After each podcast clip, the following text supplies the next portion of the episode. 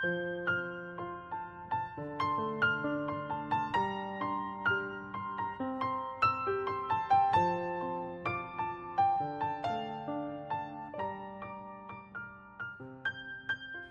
家好，我们是读书郎，我是既然。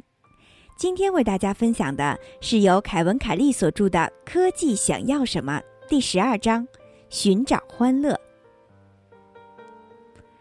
在基因的世界里，假如我们编写代码改变基因链，这些变异会不断复制到新的一代，而且不只是亲缘基因有这样的特性。基因可以轻松的在不同的物种间横向移动，因此，新基因的复制品，无论是好坏，也许会发生时间和空间的双重传播。正如我们在数字时代所了解的那样，一旦复制品被释放出来，就难以收回。如果我们可以设计出无限繁殖，并且后代比父代更聪明的人造大脑，我们如何控制对此类创造物的道德判断呢？如果它们开始产生危害，我们该怎么办？信息技术同样具有这种滚雪球般的特性。自我繁殖超出人类的控制。计算机安全专家声称，到目前为止，在数千种由黑客制造的可自我复制的蠕虫病毒和其他病毒中，没有一种。完全消失，它们永远在发生着作用，只需要两台仍然运行的电脑即可。最后，纳米技术有望制造出不可思议的超级微生物，其结构达到单个原子的精度。这些纳米级的有机体将无限繁殖，直到控制一切的物体。这种威胁被称为灰物假设，因为若干理由。我认为，灰物从科学角度来说不太可能发生，尽管某些类型的可自我繁殖的纳米级物质必然会出现，但是下面这种情况非常有可能出现：至少几种由纳米技术产生的脆弱生物将在自然界在狭窄的、受到保护的生态位繁衍生息。一旦纳米虫在野外得以存活，就不可能灭绝。当技术元素的复杂度提高时，它的自主性也在增强。可自我复制的基因、机器人、信息和纳米技术，目前取得的成果揭示了这种不断增强的自主性如何引起我们的注意和重视。除了新技术的所有常见难题，不断变动的功能、负效应、不可预见的后果。自我复制的技术还有两个特有的问题：放大和加速。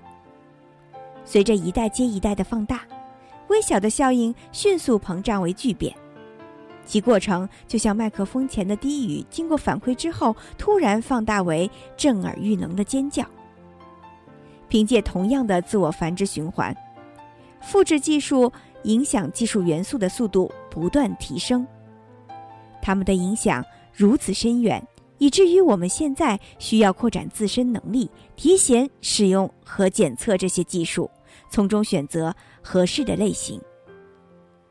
这是一个老故事的重新演绎。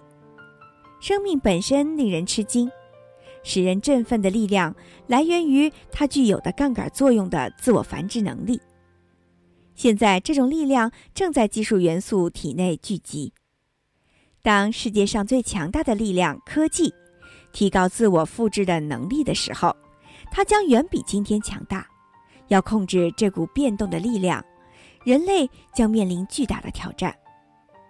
对于基因技术、机器人技术、信息技术和纳米技术难以控制的本性，常见的反应是要求暂缓发展这些技术，甚至彻底禁止。两千年，发明了互联网使用的几种主要的。编程语言的计算机科学先驱人物比尔·乔伊呼吁，研究基因、机器人和计算机科学的同行们放弃这四类具有潜在军事用途的技术，就像放弃生物武器一样。在预防原则的指导下，加拿大生产监视器的集团公司 ETC 号召暂停一切纳米技术研究项目。德国同行 EPA 公司要求禁止生产包含纳米银粒的产品。其他公司希望禁止自动驾驶汽车在公共道路上行驶，宣布儿童用基因疫苗非法，停止人类基因疗法，直到每项新技术被证明无害后再解除禁令。这种做法恰恰是错误的。这些技术具有必然性，它们会造成一定程度的危害。仅从上文的一个例子来看，不要忘了，有人驾驶汽车给社会带来巨大的危害。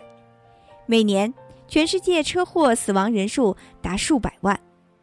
如果机器控制的汽车每年只撞死五十万人，那就是进步。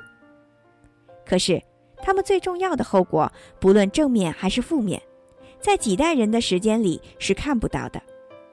世界各地是否会种转基因作物？对此，我们别无选择。他们当然会。我们可以选择的是基因食品系统的特性，它的创新技术是公开还是私有？政府和行业是否会制定规则？我们研制转基因食品是为了世代享用，还是仅仅作为新兴的产业？随着廉价的通讯系统覆盖世界，地球披上了由类似神经传感物质组成的薄衣，发育出某种必然出现的电子地球脑。可是，如果这个地球脑不开始工作，它的所有优缺点就无法衡量。人类的选择是。我们希望用这件薄衣制成什么类型的地球脑呢？是否允许大众参与？可以轻松变更其中的规则并与大众共享吗？或者要费尽周折才能修改规则？控制权会被垄断吗？如果不想卷入其中，能够轻易的做到吗？这张大网的细节可以通过一百种不同的方式表现出来，但是。这些技术本身会引导我们朝着特定的方向前进。怎样展现必然的全球网络，是我们自己的重要抉择。塑造具体技术形式的唯一方法，就是与它融合，骑上它，露出它的脖子，与之齐飞。那样意味着现在就拥抱这些技术，把它们研发出来，启用实验。这与暂停的做法相反。更像是摸着石头过河，其结果将是一场对话，与新技术的慎重接触。这些技术越快的融入未来，我们越有必要从一开始就与之共舞。克隆、纳米技术、网络化机器人和人工智能，需要在我们的引导下投入使用。然后，我们可以左右摆弄这几种技术。更恰当的说法是，我们将训练这些技术，就像动物和儿童的最佳训练方式那样展现出来。集中资源强化它们的正面特征，淡化负面特征，直至彻底消失。从某种意义上来说，上述四种自我放大的技术属于捣乱分子，或者说是坏技术。为了训练它们成为带来持续收益的好技术。我们必须投入更大的精力去关注它们。我们需要开发适当的长期训练技巧，引导他们更新换代。最糟糕的做法就是禁止和隔离他们。很大程度上，我们希望教育问题儿童，而高风险技术需要更多的机会去挖掘他们真实的价值。他们需要我们投入更多的心血和机会去实验。下封杀令只会驱使他们转入地下发展，那样，他们最坏的一面将得以重点发展。已经有几项实验在人工智能系统中嵌入指导性经验常识，使之具有道德。有一些实验为基因和纳米系统安装远距离控制系统。现在的证据表明。那些深入大脑的准则对人类自身是有影响的。如果我们可以培养孩子们成为更优秀的人，那么我们也可以训练四大尖端技术。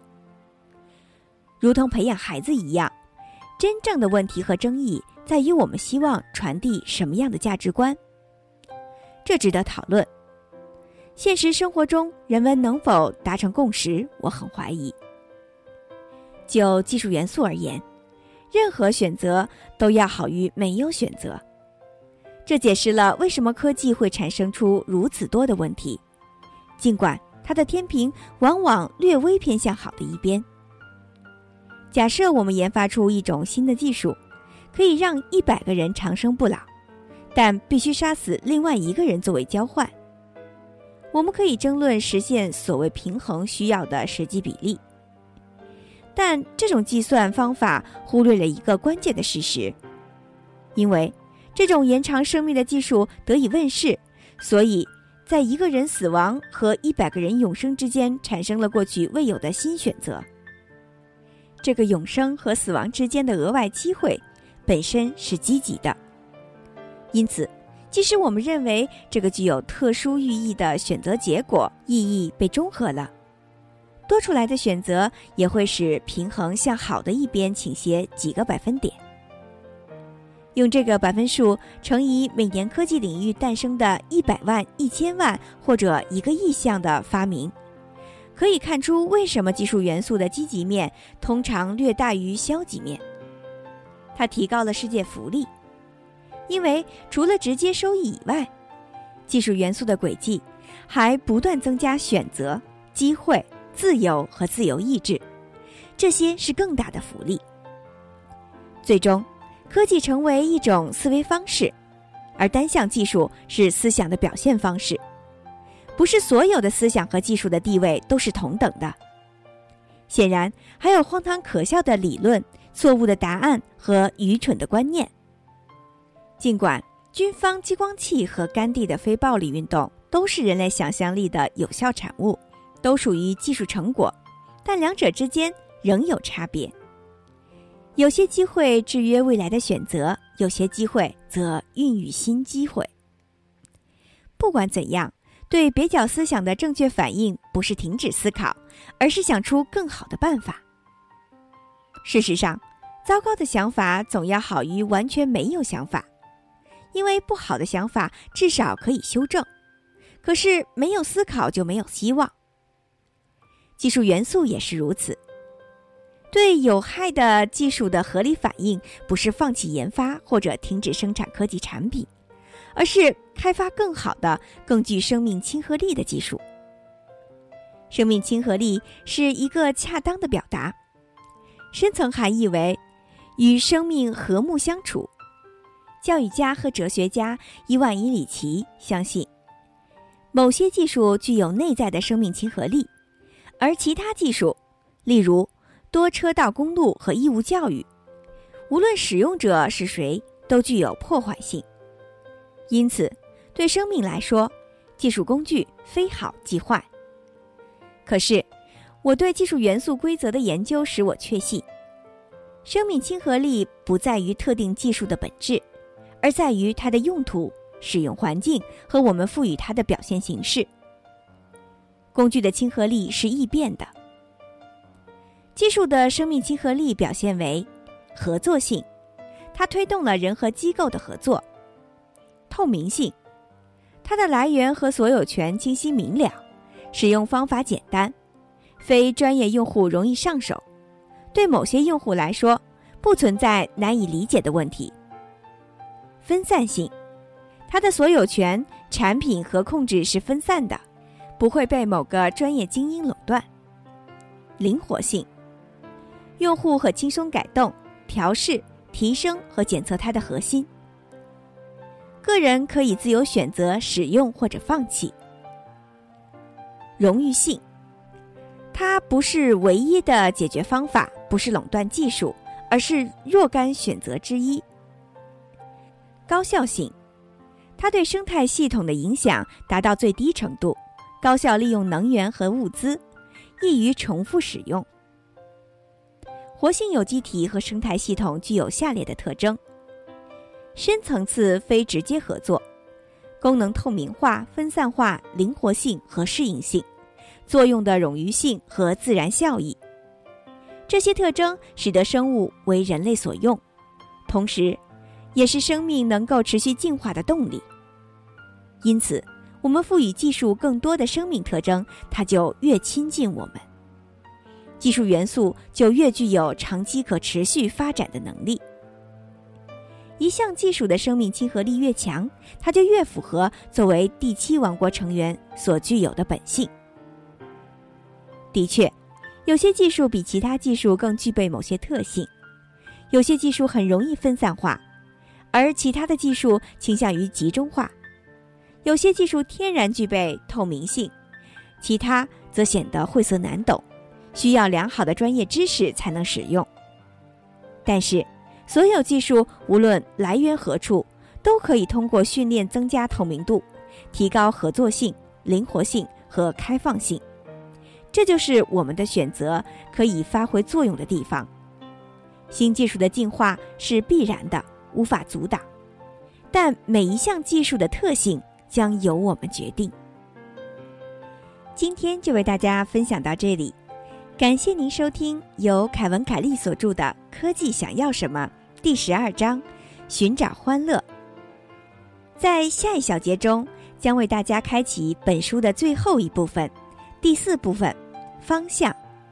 这一部分的内容，我们将无限接近本书的标题：科技想要什么？精彩内容敬请关注。